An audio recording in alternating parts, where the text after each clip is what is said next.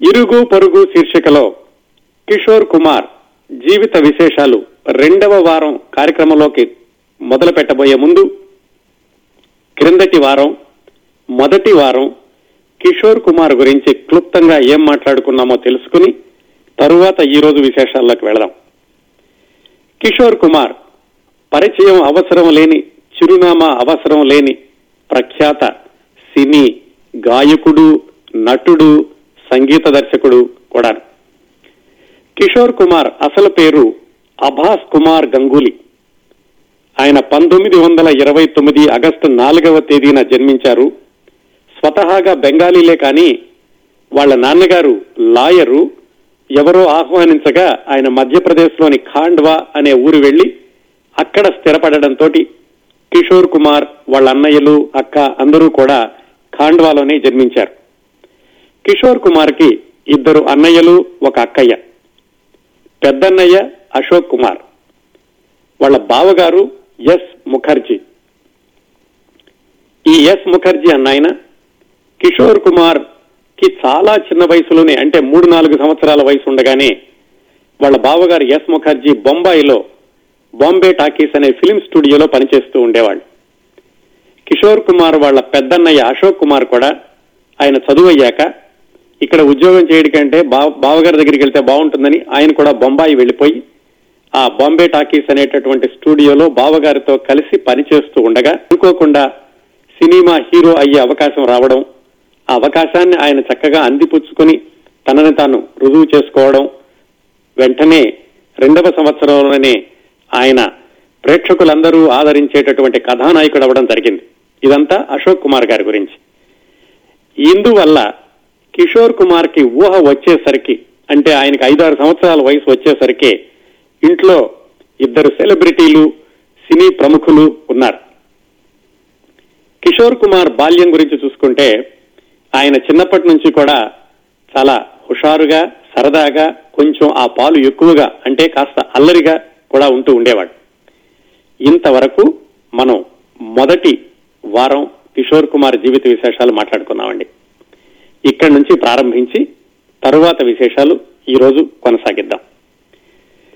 కిషోర్ కుమార్కి ఏడు సంవత్సరాలు వచ్చేసరికి అంటే పంతొమ్మిది వందల ముప్పై ఆరు ఆ ప్రాంతాలు వచ్చేసరికి అశోక్ కుమార్ హీరో అవ్వడం మంచి పేరు తెచ్చుకోవడం భారతదేశం అంట పరిచయం కావడం జరిగింది. ఆయన బొంబాయిలో ఉండి మధ్య మధ్యలో ఇంటికి వచ్చి వెళ్తూ ఉండేవాడు. ఇంటి దగ్గర తమ్ముళ్ళిద్దరూ అమ్మా నాన్న అందరూ ఉన్నారు కాబట్టి ఖాండ్వా వస్తూ ఉండేవాడు. ఈ మధ్యలో వచ్చినప్పుడు ఖాండ్వాలో ఉన్న వాళ్ళందరూ కూడా వీళ్ళ ఇంటికి రావడం వాళ్ళ అన్నయ్యని చాలా ఏదో గొప్ప మహానటుడు అన్నట్టుగా చూడడం ఇవన్నీ కిషోర్ కుమార్కి అర్థమయ్యేది కాదు. ఏమైంది? అన్నయ్య రాగానే ఎందుకు ఊళ్ళో వాళ్ళందరూ మన ఇంటికి ఎంతమంది వస్తున్నారు అని వాళ్ళ అమ్మానాన్నని అడిగాడు. వాళ్ళ అమ్మ నాన్నలు చెప్పారు మీ అన్నయ్య చాలా గొప్ప సినిమా నటుడురా చాలా పెద్ద పేరుంది అందుకని అందరూ చూడడానికి వస్తున్నారు అని. అంత చిన్న పిల్లడికి ఆ వయసులో కిషోర్ కుమార్కి తెలిసినటువంటి సినీ నటుడు ఒకడే ఉండేవాడు అప్పట్లో. శంకర్ వజ్రే అని అప్పట్లో వచ్చేటటువంటి స్టంట్ సినిమాల్లో ఈ- పోరాటాలు అవి చేస్తూ ఉండేవాడు. అతను బాగా తెలుసు కిషోర్ కుమార్ వాళ్ళ అన్నయ్యని అడిగాడు ఏమన్నాయా నువ్వు కూడా మరి ఇలాంటి సినిమాల్లో వేస్తావా? ఎలా ఉంటాయి నీ సినిమాలు? అని. ఆయన కూడా చెప్పాడు ఎలా వేస్తాను ఏమిటో అని. చిన్నపిల్లడు కదా ఏం అర్థం అవుతుంది అప్పటికి? సరే ఈయన మాట్లాడి వెళ్ళాక అచూత్ కన్యా అని కిషోర్ కుమార్ నటించినటువంటి ఆయనకు బాగా పేరు తెచ్చినటువంటి సినిమా ఆ కాండవల వచ్చింది. తన మిత్రులందరికీ చెప్పాడు ఈ కిషోర్ కుమార్ అనేటటువంటి ఏడెనిమిది సంవత్సరాల కురవాడు మా అన్నయ్య ఈ సినిమాలో వేస్తున్నాడు ఆ శంకర్ వజ్రే కంటే కూడా చాలా బాగా ఫైటింగ్లు చేస్తాడు మీకు చూపిస్తాను రండి అని పిల్లలందరినీ తీసుకుని ఆ చూత్ కన్యా అనేటువంటి సినిమాకి వెళ్ళారు. తీరా చూస్తే ఆ సినిమానేమో ఏదో సంఘ సేవ గురించి ఈ అంటరానితనం గురించి మాట్లాడేది. అందులో ఫైటింగ్స్ ఎక్కువ లేవు. చాలా అవమానంగా భావించాడు. తల కొట్టేసినట్లయింది ఆ తర్వాత మళ్ళా అశోక్ కుమార్ వచ్చినప్పుడు ఏంటన్నయ్యా నీ గురించి నేను వీళ్ళందరినీ తీసుకెళ్ళాను నువ్వేదో ఫైటింగ్లు చేస్తావు అనుకుంటే ఫైటింగ్లు లేవు ఏమీ లేవు అని వాళ్ళ అడిగాడు. వాళ్ళ అన్నయ్య ఏదో నచ్చ చెప్పబోయాడు కానీ అంత చిన్న కురాడికి ఏం తెలుస్తుంది? స్క్రీన్ ప్లే కథ ప్రేక్షకులు నిర్మాతలు అంటేను. సరే వాళ్ళ అన్నయ్య చెప్పింది ఏదో విని ఊరుకున్నాడు. ఆ సమయంలో ఏం చేస్తూ ఉండేవాడంటే కిషోర్ కుమార్ అంత చిన్నపిల్లడిగా ఉన్నప్పుడే సెలవులు వచ్చినప్పుడు బొంబాయి వెళ్ళేవాడు. వాళ్ళ అమ్మ నాన్న ఇంకొక అన్నయ్య ఇక్కడ ఉండేది. వీళ్ళు నలుగురు కలిసి సెలవులు వచ్చినప్పుడు పిల్లల్ని వెంట పెట్టుకుని వాళ్ళ అమ్మా నాన్న బొంబాయి వెళ్ళేవాళ్ళు. అక్కడికి వెళ్ళినప్పుడు సహజంగానే మరి అశోక్ కుమారు వాళ్ళ బావగారు వాళ్ళందరూ అప్పటికే సినిమాలో బాగా పేరున్న వాళ్ళు కాబట్టి ఈ సినిమా వాళ్ళందరూ కూడా అక్కడక్కడ చేరుతూ ఉండేవాళ్ళు అశోక్ కుమార్ చుట్టూతాను అక్కడికి వచ్చినప్పుడు వాళ్ళ దగ్గర ఈ కిషోర్ కుమార్ ఎనిమిది తొమ్మిది సంవత్సరాల వయసు ఉండగానే చిన్న చిన్నగా మిమిక్రీలు చేయడం వాళ్ళని వీళ్ళని అనుకరించడం పాటలు పాడడం ఇలాగే చేసేవాడు. ఈ పాటలు పాడడం అనేది కిషోర్ కుమార్కి ఎవరూ నేర్పించలేదు. శాస్త్రీయంగా ఎక్కడా నేర్చుకోలేదు. తనంతట తనే అలవాటయింది అలా ఏవో చిన్న చిన్న పాటలు పాడుతూ వాళ్ళ అన్నయ్య దగ్గర ఇలా ఇమిటేట్ చేస్తుంటే అశోక్ కుమార్ని చూడడానికి వచ్చిన వాళ్ళందరూ మీ తమ్ముడు చాలా చురుగ్గా ఉన్నాడు భవిష్యత్తులో గొప్ప నటుడైనా అవుతాడు గొప్ప గాయకుడైనా అవుతాడు అని అన్నారు కానీ వాళ్ళ అన్నయ్య పెద్ద పట్టించుకోలేదు. ఏదో పిల్లవాడు చిన్న చిన్న గంతులేస్తున్నాడు కదా అని అనుకున్నారు వాళ్ళ అన్నయ్య. ఈ ఇలా సెలవులకి వెళ్ళినప్పుడల్లా వాళ్ళ అన్నయ్యతో ఉండడం వల్ల సినిమా వాతావరణం సినిమా వాళ్ళు వాళ్ళు మెచ్చుకోవడం ఇదంతా ఒక కోణం. మళ్ళా వచ్చేసాక కాండవాల చదువుకునేటప్పుడు ఈ పాటలు పాడుతుండేసరికి వాళ్ళ నాన్నగారు ఇంటికి ఎవరైనా వస్తే అరే నువ్వు పెద్దన్నే పా- వేసిన సినిమాలో పలానా పాట పాడు అని అడుగుతుండేవాడు. అంటే కిషోర్ కుమార్ ఆ పాట పాడేవాడు. ముఖ్యంగా ఈ అచూత్ కన్య అనే సినిమాలో మై బన్కి చిడియా అని ఒక యుగళ గీతం ఉంది. ఆ పాట ఇద్దరు పాట కూడా కిషోర్ కుమారే పాడుతూ ఉండేవాడు. చాలా చిన్నపిల్లడు పాడాక మరి నాకు డబ్బులు ఇవ్వని పాట పాడాను కదా అని వాళ్ళ నాన్నో వచ్చిన వాళ్ళను అడిగేవాడు. వాళ్ళు ఏదో పావలానో బేడానో చేతిలో పెట్టేవాళ్ళు.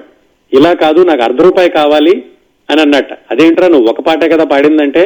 కాదు నేను ఇందులో ఇద్దరూ పాడేటటువంటి పాట నేను పాడాను అందుకని నాకు ఎక్కువ డబ్బులు కావాలి అని అప్పటి నుంచే వ్యాపారాత్మకంగా వాళ్ళ నాన్న దగ్గర డబ్బులు అడిగి తీసుకుంటూ ఉండేవాడు. అంతేకాకుండా ఆ పాటలు పాడేటప్పుడు ఏం చేసేవాడంటే పాటంతా పాడేశాక చిట్ట చివరిలో ఒక చిన్న గిమ్మిక్ చేసేవాడు. ఆ, పిల్లి మొగ్గలేయడమో లేకపోతే పైనుంచి కిందకి దూకడమో ఇలాంటి కొంటి పనులు చేస్తూ ఉండేవాడు. అవే తర్వాత ఆయన వేసినటువంటి చల్తీ కానాంగాడి పడోసన్ ఇలాంటి సినిమాలన్నింటిలో కూడా అలాంటి కొంటి పనులు తొంటరి పనులతోటే మంచి నటుడిగా కూడా పేరు తెచ్చుకున్నాడు హాస్య నటుడిగా. ఇలా వాళ్ళ అన్నయ్య వేసినటువంటి సినిమాలు చూడడం వాళ్ళ అన్నయ్యతో సినిమా వాతావరణం పాటలు తనంతటగా తను పాడడం అలవాటు అవడం ఇట్లా ఆయన బాల్యం గడుస్తోంది. చదువు విషయం వచ్చేసరికి కిషోర్ కుమార్కి చిన్నప్పటి నుంచి కూడా చాలా నాలుగాకులు ఎక్కువే చదివాడు. ఎక్కువే చదివాడంటే ఎక్కువ చదువు వచ్చేది కాదు. చదువులో మాత్రం వెనకబడి ఉండేవాడు. కాకపోతే మరి ఇంటికి వచ్చినప్పుడు వాళ్ళ నాన్నగారు కోప్పడతారని ప్రోగ్రెస్ రిపోర్ట్లో మాత్రం చిన్న చిన్న మార్పులు చేర్పులు ఆ పరిస్థితులకు అనుగుణంగా చేస్తూ ఉండేవాడు. ఒకసారి అలాగే ఆయన ఆరో తరగతిలోనూ ఏడో తరగతిలోనూ ఉండగా ప్రోగ్రెస్ రిపోర్ట్ తీసుకుని ఇంటికి వచ్చాడు. మ్యాథమెటిక్స్లో బ్రహ్మాండంగా మార్కులు వచ్చినాయి. నూటికి తొంభై మార్కులు ఎనభై మార్కులు వచ్చినాయి. వాళ్ళ నాన్న చాలా ఆనందపడతాడని ఇదిగో నాన్న నేను మార్కులు అని చూపించాడు. ఏంట్రా చాలా బాగా రాసినట్టున్నావు బ్రహ్మాండంగా వచ్చిన మార్కులు అంటే అవును నేను చాలా కష్టపడ్డాను చాలా కష్టపడి రాశాను అందుకే ఇన్ని మార్కులు తెచ్చుకున్నాను అని చెప్పాడు. అవన్నీ ఆయన మార్చిన మార్కులు. సరే వాళ్ళ నాన్నగారు ఏది క్వశ్చన్ పేపర్ ఒకసారి తీసుకురా అన్నారు. అటు ఇటు చూశాడు. లేదు నాన్న అప్పుడే పారేశానన్నాడు ఆయన జేబులో నుంచి క్వశ్చన్ పేపర్ తీసి ఇదే కదా నీ క్వశ్చన్ పేపరు అని ఇచ్చాడు. ఒకసారి ఆశ్చర్యపోయాడు ఆ కుర్రాడు. అసలు ఏం జరిగిందంటే వాళ్ళ నాన్నగారు ఆ కోర్టు నుంచి వస్తున్నప్పుడు కిషోర్ కుమార్ వాళ్ళ టీచర్ కనపడి మీ అబ్బాయి అసలు ఏం చదవటం లేదు వీడికి ఎప్పుడు చదువు వస్తుందో తెలియదు ఏదో ఒకటి మీరు శ్రద్ధ తీసుకోండి మొన్న కూడా లెక్కల్లో కనీసం ఇరవై ముప్పై మార్కులు కూడా రాలేదు అని చెప్పి ఆయన క్వశ్చన్ పేపర్ ఇచ్చాడు. ఇంటికి వచ్చేసరికి మరి కిషోర్ కుమార్ మార్చినటువంటి ప్రోగ్రెస్ రిపోర్ట్ చూపిస్తున్నాడు. ఆయనకి తెలుసు. ఎలాగైనా కురవాడితోనే చెప్పిద్దామని సరే అబ్బాయి ఇదిగో క్వశ్చన్ పేపర్ ఉంది కదా నువ్వు బ్రహ్మాండంగా చేసావు కదా ఇందులో ఈ లెక్క చెయ్యి అన్నాడు. ఎక్కడ చేస్తాడు మనవాడికి రాదు కదా కింద మీద పడ్డాడు చివరికి చేతులు ఎత్తేశాడు.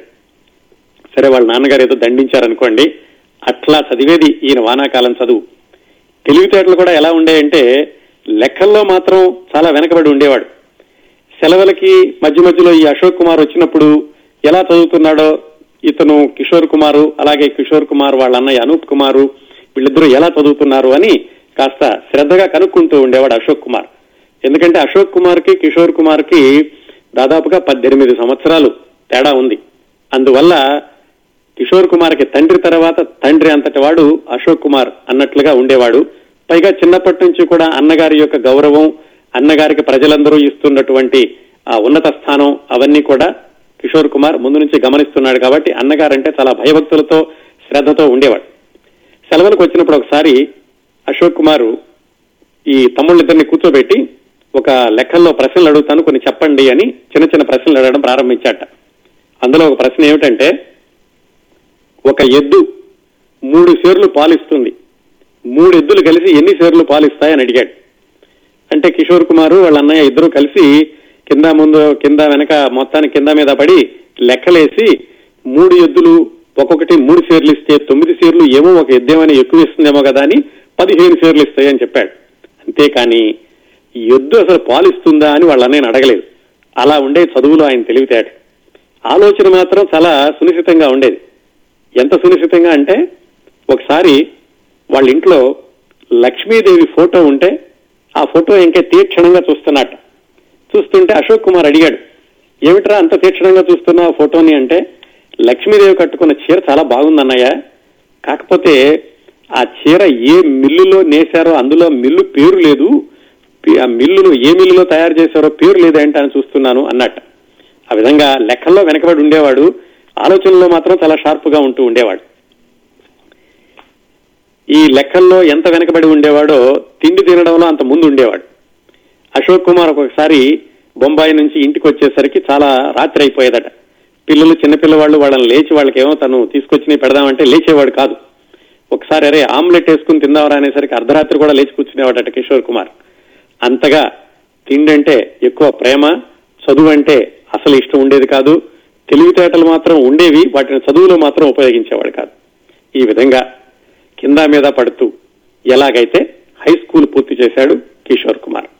ఈ పాటలు పాడడం తనంతట తన నోటికి వచ్చిన పాటలు నేర్చుకోవడం ఇవి మాత్రం ఆయనతోటి కొనసాగుతూనే ఉంది. ఇక్కడ కిషోర్ కుమార్కి అశోక్ కుమార్కి మధ్యలో ఉన్నటువంటి ఆ అన్నయ్య గురించి తెలుసుకోవాలి. ఆయన పేరు అనూప్ కుమార్. ఆ తర్వాత రోజుల్లో ఆయన కూడా సినిమాల్లో ప్రయత్నాలు చేశాడు కానీ అటు అన్నయ్యలాగా నటుడు కాలేకపోయాడు తమ్ముడులాగా గాయకుడు కాలేకపోయాడు. చిన్నప్పటి నుంచి ఎలా ఉండేవాడంటే ఆయన కిషోర్ కుమార్ కంటే ఇంకొంచెం రెండు మెట్లు ఎక్కువ ఉండేవాడు. అంటే ఇంకా అసలు చదువు వచ్చేది కాదు. ఆయన అలా తప్పుతూ తప్పుతూ ఒక క్లాస్ తప్పి రెండో క్లాస్ తప్పి చివరికి తమ్ముడితో కలిశాడు. ఇద్దరూ కలిసి ఒకేసారి హై స్కూల్ పాస్ అయ్యారు. అనూప్ కుమార్ కిషోర్ కుమార్ ఇద్దరు కలిసి. కాకపోతే వీళ్ళిద్దరూ హై స్కూల్ అయ్యాక కాలేజీకి పంపించాలి. వాళ్ళ నాన్నగారికి అప్పటికే చాలా వృద్ధాప్యం వచ్చేసింది. ఎందుకంటే కిషోర్ కుమార్ పుట్టేటప్పటికే వాళ్ళ నాన్నగారి వయసు నలభై ఐదు సంవత్సరాలు. మరి ఇప్పుడు హై స్కూల్ ఏంటంటే సుమారుగా ఆయనకి అరవై సంవత్సరాల వయసు ఉండి ఉంటుంది. మరి వీళ్ళిద్దరిని కాలేజీకి పంపించి చదువు చెప్పించడం ఎలాగు అని ఆయన ఆలోచిస్తుంటే అశోక్ కుమార్ చెప్పాడు నువ్వేం భయపడకు నాన్న నేనున్నాను కదా నేను తెప్పిస్తాను అని వాళ్ళ నాన్నగారికి ధైర్యం చెప్పి పిల్లలిద్దరిని కూర్చోబెట్టి అరే అబ్బాయిలు మీరు ఇప్పటి వరకు ఏదో అటు ఇటుగా చదివారు మీరు శుభ్రంగా చదువుకోండి కాలేజీకి అయ్యేటటువంటి డబ్బులు నేను ఇస్తాను అని అనూప్ కుమార్ని కిషోర్ కుమార్ని ఇద్దరిని ఇంటర్మీడియట్ చదవడానికని ఇండోర్లో ఒక క్రిస్టియన్ కాలేజీలో చేర్పించాడు అశోక్ కుమార్. ఆయనే వీళ్ళ బాగోగులన్నీ కూడా చూసుకుంటూ ఉండేవాడు. అక్కడికి వెళ్ళేసరికి కిషోర్ కుమార్ ఎలా ఉండేవాడంటే చిన్నప్పుడు చాలా సన్నగా ఉండేవాడు. సన్నగా మొట్టమొదటిసారిగా ఊరు దాటి ఆ ఇండోర్ వెళ్ళడం పెద్ద కాలేజీ అన్ని డిగ్రీ వాళ్ళు అందరూ ఉండేవాళ్ళు. సన్నగా ఉంటే అందరూ కూడా నవ్వుతారేమోనని చెప్పి మామూలుగా చొక్కా మీద ఒక కోట్ వేసుకుని కింద పైజమా మెడ చుట్టూతా మఫ్లరు ఒక విచిత్రమైనటువంటి వేషధారణలాగా ఉండేవాడు. పిల్లలందరూ కూడా ఏమిటి వీడు విచిత్రంగా ఉన్నాడని చుట్టుపక్కల చేరి కొంచెం ఎగతాళి చేద్దాము అనుకునేట సమయంలోనే తెలిసింది ఈ కుర్రవాడు బాగా పాటలు పాడతాడు అని. దాంతో పిల్లలందరూ కూడా ఇతను చుట్టూతా చేరి పాటలు పాడించుకుని ఆనందించడం ఇలా ప్రారంభించారు. పైగా ఆయన ఏమిటి సినిమా పాటలే కాకుండా ఎవరైనా ఏది చెప్పినా కానీ దాన్ని పాటలాగా మార్చేసి తానే ట్యూన్ కట్టుకుని పాడడం ఇలాంటివన్నీ కూడా అలవాటైనవి దాంతో పిల్లలందరూ కూడా ఆదరించడం ప్రారంభించారు. లెక్చరర్లకు కూడా తెలిసింది ఈ కొత్తగా కుర్రాడు వచ్చాడు ఖాండవా నుంచి వీడు పాటలు బ్రహ్మాండంగా పాడుతున్నాడని. వాళ్ళు అయితే వీడి వీడితోటి స్టేజీ మీద ప్రదర్శన ఇప్పిద్దామని ఒకసారి కాలేజీలో ఏదో ఫంక్షన్ అవుతుంటే స్టేజ్ ఎక్కి పాడరా అబ్బాయని కిషోర్ కుమార్ పిలిచారు. పదిహేను సంవత్సరాల వయసు ఉంటుంది అప్పటికి. ఇతను పిల్లల దగ్గర అయితే పాడతాడు కానీ స్టేజ్ ఎక్కి కూడా పాడలేదు. అందుకని మాస్టర్లకు చెప్పాడు నేను స్టేజ్ మీద పాడనండి నాకు స్టేజ్ ఫీవర్ బాగా ఉంది అందుకని నేను కింద మాత్రమే పాడతానన్నాడు. ఇప్పుడు మాస్టర్లు ఏం చెప్పారంటే సరే రాబా ఓ పని చేద్దాం నువ్వు స్టేజ్ ఎక్కు కట్టిన వేసేసి ఉంచుతాం నువ్వు తెర వెనకాల నుంచుని పాడు అన్నారు. ఈ స్టేజ్ ఫియర్ అనేది కిషోర్ కుమార్కి ఆ ఇంటర్మీడియట్లోనే కాకుండా ఆయన తర్వాత సినిమాల్లోకి వచ్చి గాయకుడై నటుడు అయ్యాక కూడా ఆయనకి దాదాపు ఇరవై పాతిక సంవత్సరాల వరకు ఈ స్టేజ్ ఫియర్ అనేది పోలేదు. ఆ తర్వాత తర్వాత ఆయన స్టేజ్ ప్రదర్శనలు ఇచ్చారనుకోండి ఈ స్టేజ్ ఫియర్ ఉండడం అనడంతో లెక్చరర్లు అందరూ కూడా సరే తెర వెనకాల నుంచుని పాడమన్నారు. మనవాడు స్టేజ్ ఎక్కాడు తెర వేసేసే ఉంది పాట పాడడం ప్రారంభించాడు పాట మధ్యలో ఉండగా తెర పైకి తీసేశారు. అందరూ చప్పట్లు కొట్టడం ప్రారంభించారు బ్రహ్మాండంగా పాడుతున్నాడు. మన వాడికేమో కొంచెం కంగారు పుట్టింది కానీ మొత్తానికి వాళ్ళందరూ కూడా అభినందిస్తూ చప్పట్లు కొడుతున్నారని తెలుసుకున్నాక పాటను కొనసాగించాడు. ఆ విధంగా కాలేజీలో ఉండగానే గాయకుడిగా అందరికీ తెలిసాడు కేవలం మరి ఏదో బుద్ధిమంతుడైనటువంటి గాయకుడిలాగా పాటలు పాడుతున్నాడు అనుకోవద్దు. అక్కడ ఇంటర్మీడియట్లో ఉండగానే హాస్టల్లో రాత్రిపూట పిల్లలందరూ చేరి మనవాడి చుట్టూతో పాటలు పాడిస్తుంటే డిగ్రీలో ఉన్నవాళ్ళు ఇదిగో ఇంటర్మీడియట్ కుర్రాళ్ళు అర్ధరాత్రి పూట పాటలు పాడి మా మాకు చదువుకోకుండా చెడగొడుతున్నారు అని ప్రిన్సిపాల్కి రిపోర్ట్ ఇచ్చారు. ప్రిన్సిపాల్ ఈ ఇంటర్మీడియట్ పిల్లల్ని కిషోర్ కుమార్ చుట్టుపక్కల ఉన్న వాళ్ళందరినీ పిలిచి ఆయన కొంచెం క్లాస్ తీసుకున్నాడు. దాంతో వీళ్ళు మానేరా? మరింత చెలరేగిపోయి ఇంకా ఎక్కువగా పాడడం ప్రారంభించారు. దాంతో ఆ చుట్టుపక్కల ఉన్నటువంటి పేపర్ల వాళ్ళకి తెలిసింది. ఇదిగో హాస్టల్లో గొడవ అవుతుంది డిగ్రీ వాళ్ళకి ఇంటర్మీడియట్ వాళ్ళకి అని. అది పేపర్ల వరకు కూడా వెళ్ళింది. కానీ మన వాళ్ళు మాత్రం పాడడం ఆపలేదు. ఈ లెక్చరర్ గారు ప్రిన్సిపాల్ వార్నింగ్ ఇస్తూనే ఉన్నాడు. దాంతో డిగ్రీ వాళ్ళే దిగొచ్చి ఒరే అబ్బాయి మీరు పాడితే పాడుకున్నారు. కనీసం మేము చదువుకునేటప్పుడు పాడమాకండి. ముందో తర్వాత పాడండి అని వీళ్ళతోటి రాజీకి వచ్చారు ఈ విధంగా ఆయన పాటలు పాడడం అనేటటువంటి మంచి గుణము పది మందిని ఆకట్టుకునే గుణంతో పాటుగా ఇదిగో తుంటరి చేష్టలు కొంటె పనులు ఇలాంటివి కూడా చిన్నప్పటి నుంచి కూడా అలా పెరుగుతూ వచ్చినాయి కిషోర్ కుమార్ తోటి. మొత్తానికి అన్నదమ్ములు ఇద్దరు ఎలాగైతే ఇంటర్మీడియట్ పూర్తి చేశారు. ఇంటర్మీడియట్ పూర్తి చేయక ఏం పూర్తి చేశాక ఏం చేయాలి? అసలు ఈయనేదో పాటలు పాడుతున్నాడు లిల్లాయి పదాలు అవిను. కానీ ఈయనకి అసలు పాటలు పాడి తర్వాత భవిష్యత్తులో గాయకుడు అవుతాము అనేటటువంటి ఆలోచన ఈయనకుందా? దాన్ని ఎవరైనా కనిపెట్టారా అంటే మొట్టమొదటిసారిగా కిషోర్ కుమార్కి గాయకుడిగా మంచి భవిష్యత్తు ఉంది అని కనిపెట్టిన ఆయన పేరు అరుణ్ కుమార్ ముఖర్జీ. ఆయన ఎవరంటే కిషోర్ కుమార్ వాళ్ళ అమ్మగారికి కజిన్ బ్రదర్ అవుతాడు. అతను వీడి ఇంటికి వచ్చినప్పుడల్లా ఈ కిషోర్ కుమార్ పాడడం విన్నాడు. ఆ ఆయన స్వరంలో మెచ్యూరిటీ గమనించాడు.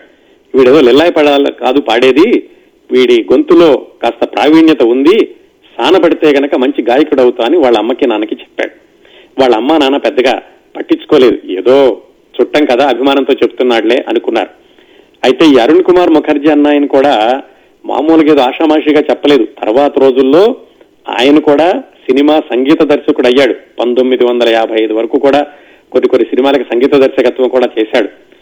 ఆయనకి సంగీతం అంటే బాగా తెలుసు కాబట్టి ఈ కిషోర్ కుమార్ని అంత చిన్న వయసులోనే కనిపెట్టగలిగాడు. వీడు బాగా సంగీతంలో పైకి వస్తాడు అని.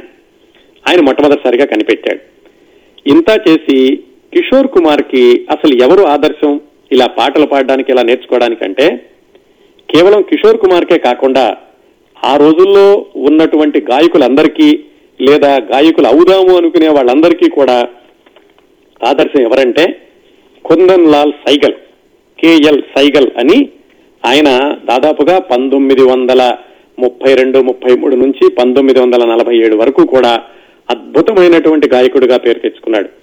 ఆ రోజుల్లో ఎవరు సినిమాల్లో పాడుదాం అనుకున్నా కానీ సైగల్లాగా పాడాలి మనం సైగల్ అంతటి పేరు తెచ్చుకోవాలి అని ఆయన ఆదర్శ పురుషుడిగా చూస్తుండేవాళ్ళు ఈ కుందన్లాల్ సైగల్ కేఎల్ సైగల్ అన్న ఆయన చనిపోయి డెబ్బై సంవత్సరాలు అవుతోంది.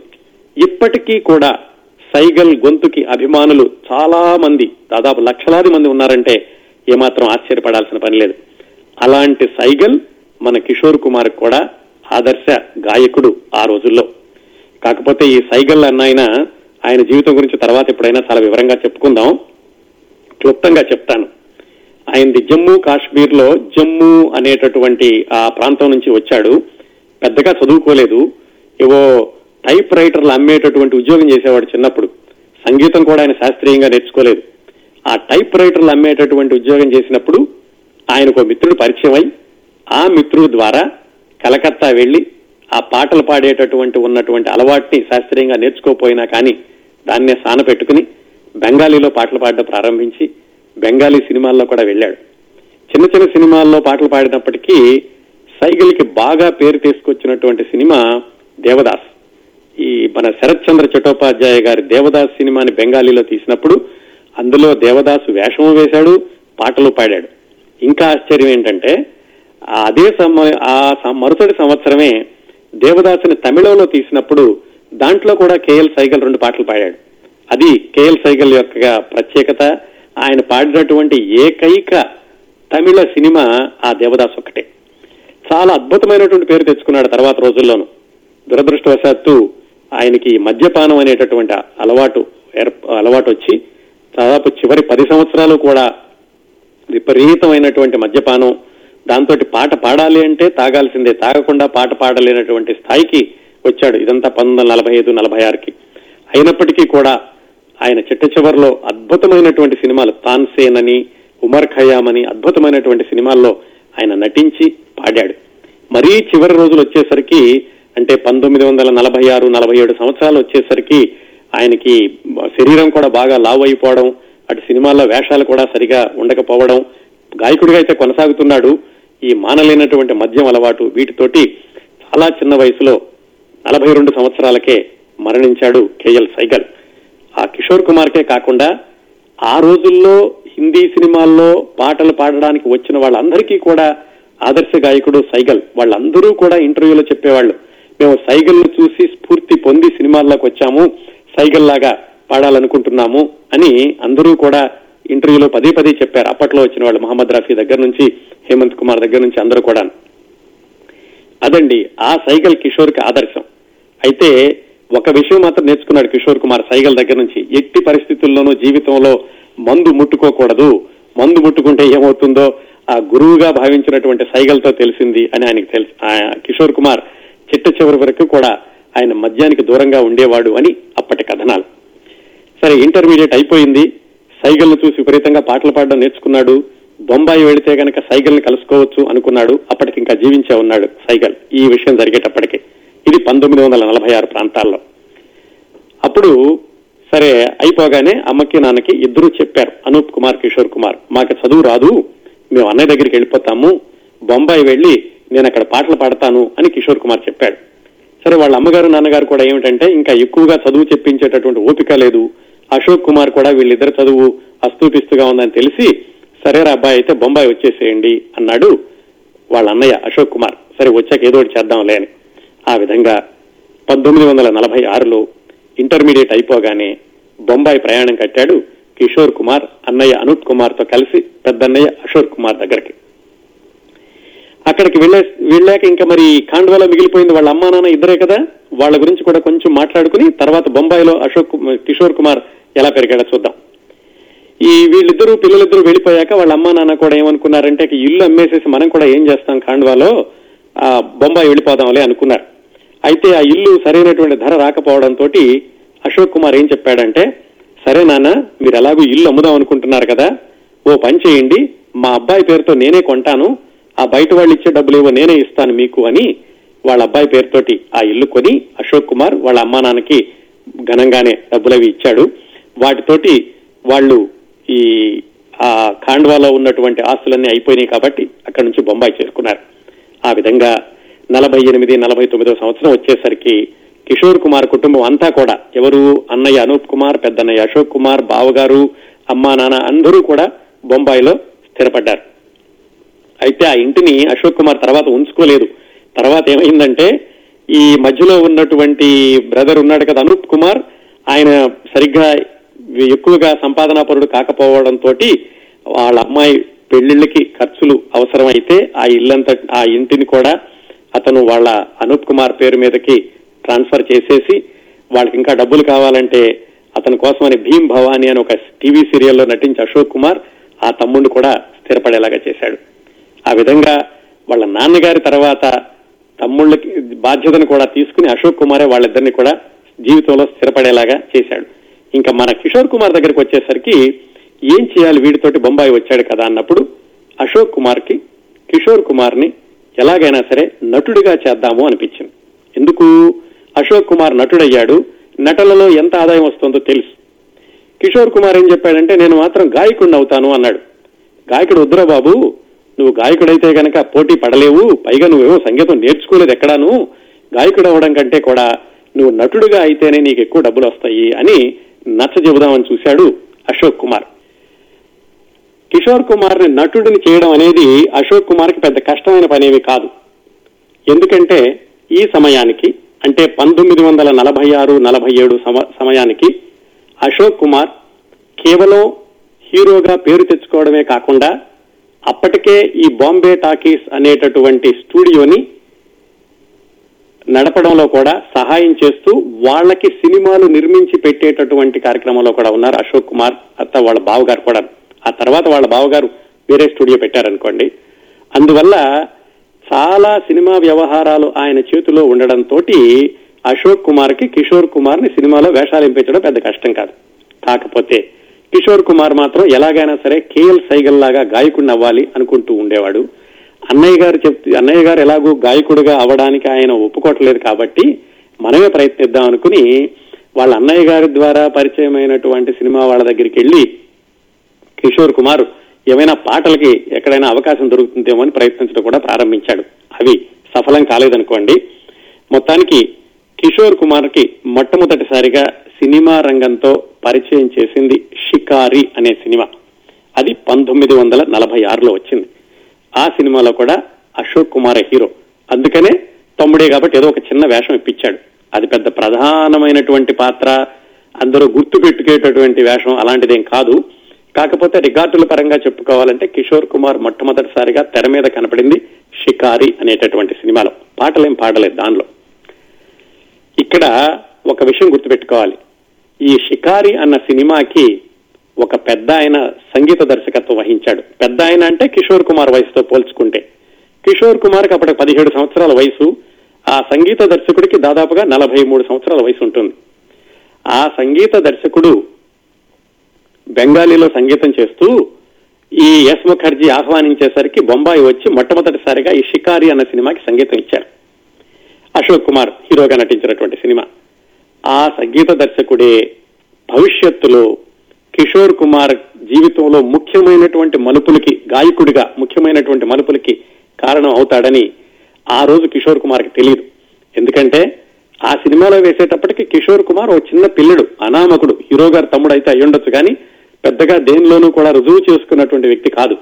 అలాంటి చిన్న కుర్రాడికి మరి సంగీత దర్శకుడితో మాట్లాడేటటువంటి అవకాశం అప్పుడు రాలేదు. ఆ తర్వాత మూడు సంవత్సరాలకి అదే సంగీత దర్శకుడితోటి కిషోర్ కుమార్ చాలా దగ్గర పరిచయం అవడం ఆ తర్వాత ముఖ్యమైనటువంటి మలుపులన్నీ కూడా చోటు చేసుకోవడం జరిగింది. ఆ సంగీత దర్శకుడు ఎవరంటే సచిన్ దేవ్ బర్మన్ ఎస్డి బర్మన్. ఆ ఎస్డి బర్మన్ అనే ఆయన క్లుప్తంగా తెలుసుకుందాం మనకి ఎలాగూ అవకాశం వచ్చింది కాబట్టి.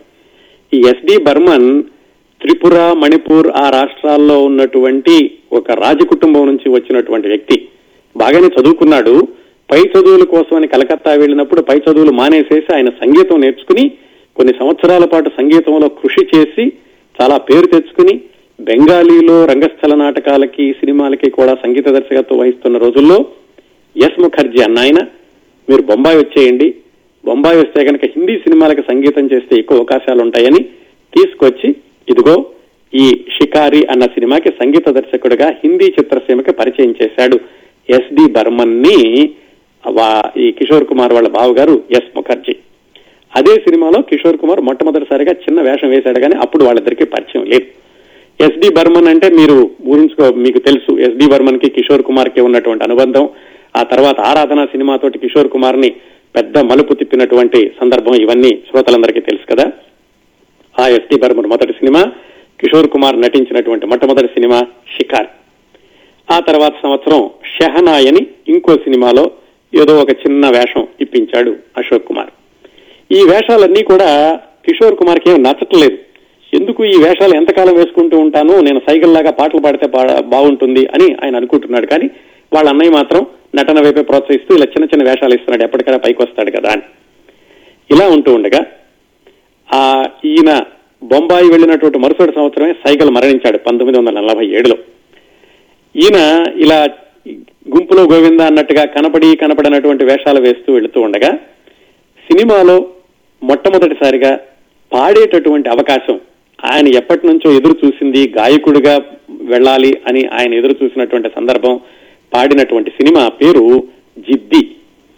ఈ జిద్ది అన్న సినిమా పంతొమ్మిది వందల నలభై తొమ్మిదిలో వచ్చింది. కాకపోతే నలభై ఎనిమిదో నలభై తొమ్మిదో అండి ఆ సమయంలో. ఈ సినిమా మీకు యూట్యూబ్లో కూడా దొరుకుతుంది. చూడొచ్చు ఈ జిద్ది అన్న సినిమాని. కిషోర్ కుమార్ మొట్టమొదటిసారిగా పాడింది. ఈ సినిమా వెనకాల కూడా చక్కటి కథ ఉంది. ఈ జిద్ది సినిమాతోటి కిషోర్ కుమార్ గాయకుడిగా పరిచయం అవడమే కాకుండా కిషోర్ కుమార్కి అతి ముఖ్యమైనటువంటి స్నేహితుడు కూడా దొరికాడు. ఆయన పేరు దేవానంద్.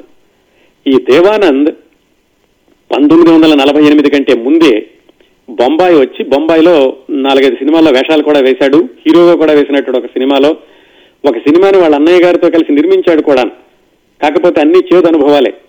సినిమాలు అవి పెద్దగా ఆడలేదు ఆయనకి పెద్దగా పేరు రాలేదు. తీసిన సినిమా కూడా నష్టాలు తీసుకొచ్చింది.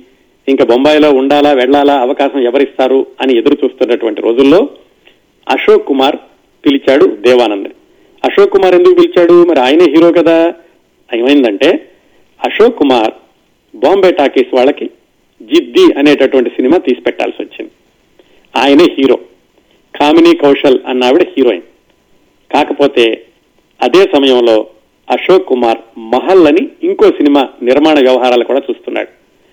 అందుకని ఈ జిద్ది సినిమాలో కూడా హీరోగా వేస్తే కనుక దానికి న్యాయం చేకూర్చలేమనేమో కొత్త వాళ్ళని ఎవరైనా పెడితే బాగుంటుంది అనుకున్నప్పుడు తనకి పరిచయం అయినటువంటి దేవానంద్ గుర్తొచ్చాడు. అప్పటికే దేవానంద్ ఎక్కువగా కలుస్తున్నాడు అశోక్ కుమార్ సరే దేవానంద్ చూసి ఈయనైతే సరిపోతాడు ఈ సినిమాకని ఆ జిద్ది సినిమాలో హీరో వేషం ఇచ్చాడు అశోక్ కుమార్ దేవానంద్కి. అది పెద్ద మలుపు దేవానంద నట జీవితంలో. ఎందుకంటే అంతకు ముందు సినిమాల్లో పెద్దగా పేరు రాలేదు వెళ్ళిపోదామా ఉందామా అనుకుంటున్న రోజుల్లో ఆయన్ని ఆపి ఈ జిద్దిలో హీరోగా ఇచ్చాడు అశోక్ కుమార్. ఈ జిద్ది సినిమాకి ఖేమ్చంద్ ప్రకాష్ అనే అతను మ్యూజిక్ డైరెక్షన్. అశోక్ కుమార్ మరి హీరో గారి తమ్ముడు. ఈ జిద్ది సినిమాకి అశోక్ కుమార్ నిర్మాణ వ్యవహారాలు అలాగే దర్శకత్వం స్క్రిప్ట్ అన్ని చూస్తున్నాడు. అందుకని అప్పటికే ఈయన బొంబాయి వచ్చి రెండు మూడు సంవత్సరాలైంది అశోక్ కుమార్ కిషోర్ కుమార్. కాస్త చనువు ఏర్పడింది అందరితోటి మాట్లాడే చనువు. ఆ చనువుతోటి ఖేమ్చంద్ ప్రకాష్ని అంటే ఆ జిద్ది సినిమాకి మ్యూజిక్ డైరెక్టర్ని కలిసి నేను పాటలు పాడతానండి అని తన పరిచయం చేసుకున్నాడు. సరే ఏదైనా పాడబ్బాయి చూ- చూద్దామని ఖేమ్చంద్ ప్రకాష్ కూడా అడిగాడు ఆయనకి కిషోర్ కుమార్ వాయిస్ బాగా నచ్చింది.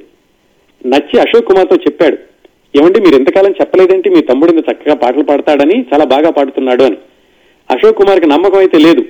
సరే సంగీత దర్శకుడు అంటున్నాడుగా సరే మీ ఇష్టం అండి మీకు నచ్చితే కనుక పాడించండి అన్నాడు. ఆ విధంగా ఆ ఖేమ్చంద్ ప్రకాష్ అన్న ఆయన జిద్ది అన్న సినిమాతోటి మొట్టమొదటిసారిగా కిషోర్ కుమార్ని గాయకుణ్ణి చేశాడు.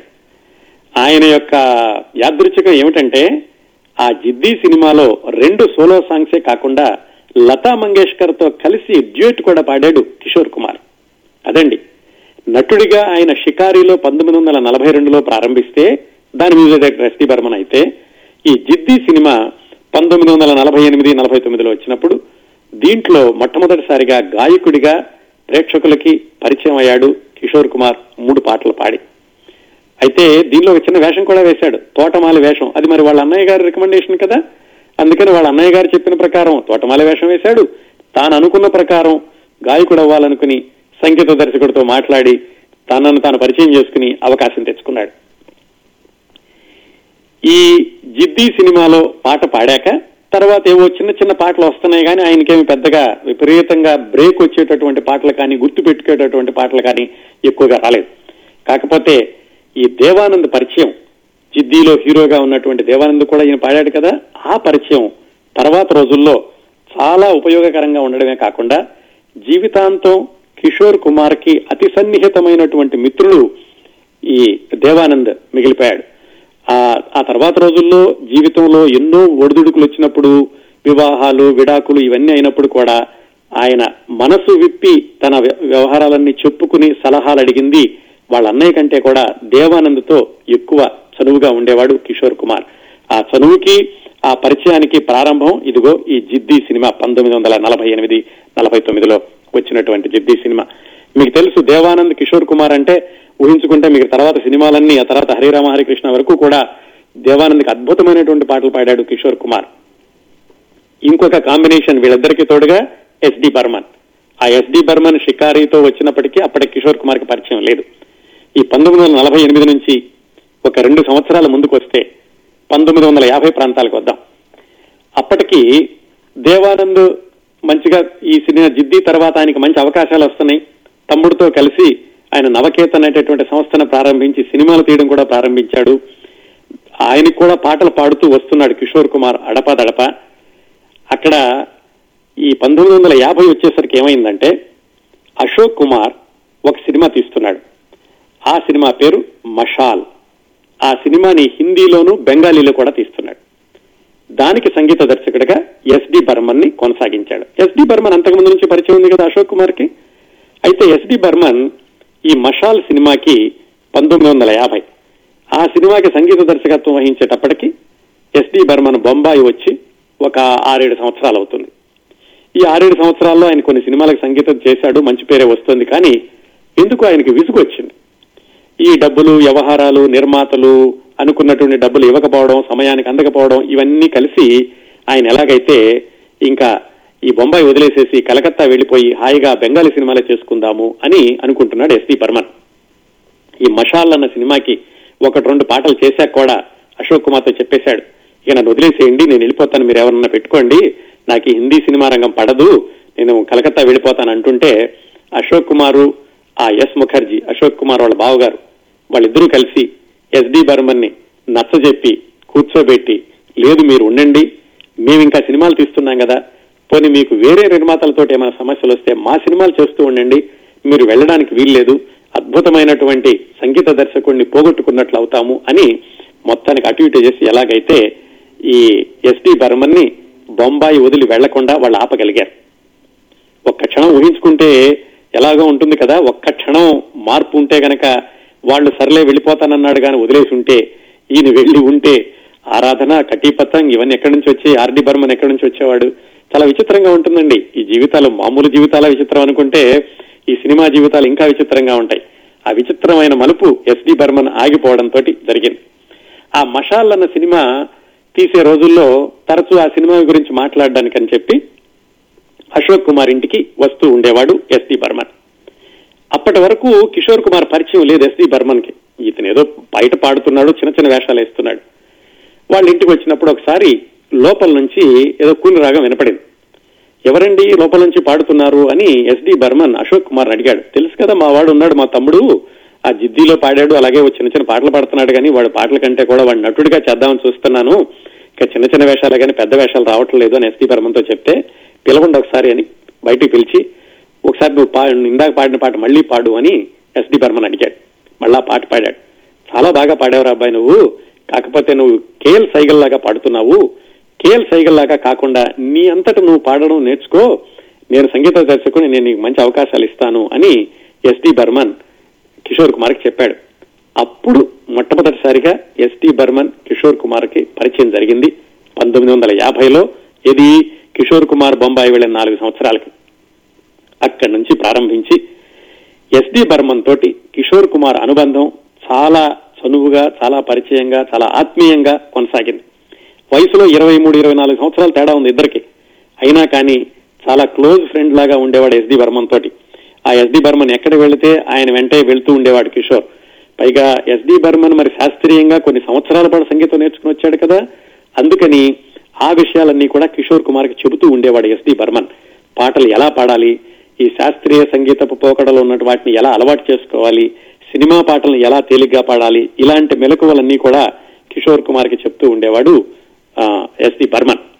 ఇదండి పంతొమ్మిది వందల యాభై వచ్చేసరికి ఇటువైపు ఎస్డి బర్మన్ తోటి పరిచయం అటువైపు దేవానంద్ తోటి పరిచయం మరి దేవానంద్ సినిమాలన్నిటికీ ఎస్డి బర్మన్ సంగీత దర్శకత్వం చేయడం తోటి ఇంకా పంతొమ్మిది వందల యాభై యాభై రెండు నుంచి కిషోర్ కుమార్కి గాయకుడిగా మంచి అవకాశాలు రావడమే ప్రారంభించినాయి. మరి నటుడిగా అన్నయ్య గారు వదిలిపెట్టట్లేదు. ఆయన మాత్రం నటుడిగానే వెళ్ళాలి అంటున్నాడు. ఒకవైపు నటుడిగాను ఇంకోవైపు గాయకుడిగాను కొనసాగుతూ కిషోర్ కుమార్ జీవితం పంతొమ్మిది వందల అరవై మూడు వరకు ఒక దశ అని చెప్పుకోవచ్చు. ఇది పంతొమ్మిది వందల నలభై ఆరు నుంచి అరవై మూడు వరకు. అరవై మూడు నుంచి అరవై తొమ్మిది వరకు ఇంకో దశ అని చెప్పుకోవచ్చు. అరవై తొమ్మిది నుంచి ఆయన మరణించే ఎనభై ఏడు వరకు ఇంకొక దశ. ఈ మొదటి దశలో మనం పంతొమ్మిది వందల యాభై వచ్చేసరికి ఈయనకి ఆయన జీవితంలో ముఖ్యమైనటువంటి పాత్ర పోషించిన ఇద్దరు వ్యక్తులు ఎలా పరిచయం ఎవరో తెలుసుకున్నాం. ఎవరు? సచిన్ దేవ్ బర్మన్ ఎస్డి బర్మన్ అలాగే దేవానంద్. ఇక్కడి నుంచి ప్రారంభించి పంతొమ్మిది వందల యాభై ఎనిమిది వరకు కొన్ని సినిమాలు ఆయన బాగా ఆడినటువంటి సినిమాలు ఆయన గాయకుడిగా పేరు తెచ్చుకున్నటువంటి సినిమాలు. ఎంత పాడుతున్నా ఎన్ని యాక్ట్ చేస్తున్నా కానీ ఆయన మొదటి వరుసలోకి రాలేదు. అలాగే గాయకుడిగా అద్భుతమైనటువంటి గాయకుడని పేరు తెచ్చుకోలేదు. ఇప్పుడు మనం ఒకసారి వెనక్కి వెళ్ళి ఆ పంతొమ్మిది వందల యాభైలో వచ్చినటువంటి కిషోర్ కుమార్ పాటలు వింటుంటే అద్భుతంగా ఉంటాయి. కానీ ఆ రోజుల్లో మిగతా గాయకులతో పోల్చుకుంటే కొంచెం రెండో వరుసలోనే ఉన్నాడని చెప్పుకోవచ్చు కిషోర్ కుమార్ ఆ పంతొమ్మిది వందల యాభై నుంచి అరవై మూడు వరకు ఆయన చలనచిత్ర జీవితంలో జరిగినటువంటి కొన్ని సంఘటనలు సమాంతరంగా ఆయన వ్యక్తిగత జీవితంలో జరిగినటువంటి కొన్ని సంఘటనలు వీటిని మనం వచ్చే వారం కిషోర్ కుమార్ జీవిత విశేషాలు మూడవ భాగంలో తెలుసుకుందాం.